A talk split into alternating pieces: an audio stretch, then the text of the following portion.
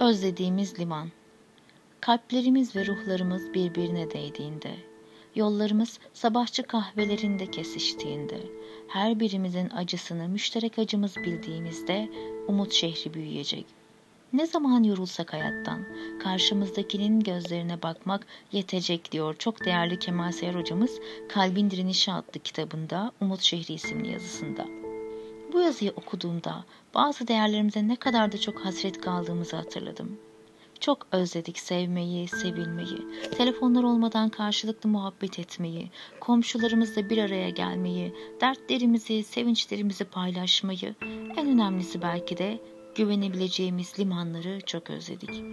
Herkes hayalinde bir umut şehrini barındırıyor. Herkesin kendine ait bir umut şehri var. Kimsenin üzülmediği, kavgaların, savaşların, yoksulluğun, açlığın, hastalığın, esaretin olmadığı bir şehir. Kimi o şehirde sevilmenin ve sevmenin en güzel halini yaşar. Kimi ağlayarak geçirdiği günleri geride bırakıp şen kahkahalar atar. Kimi hastalıktan kurtulup sağlığına kavuşur. Dere tepe gezer, koşar koşar, yorulmadan hiç durmadan koşar. Kimi ise çok uzakları uğurladığı sevdikleriyle buluşup hasret giderir.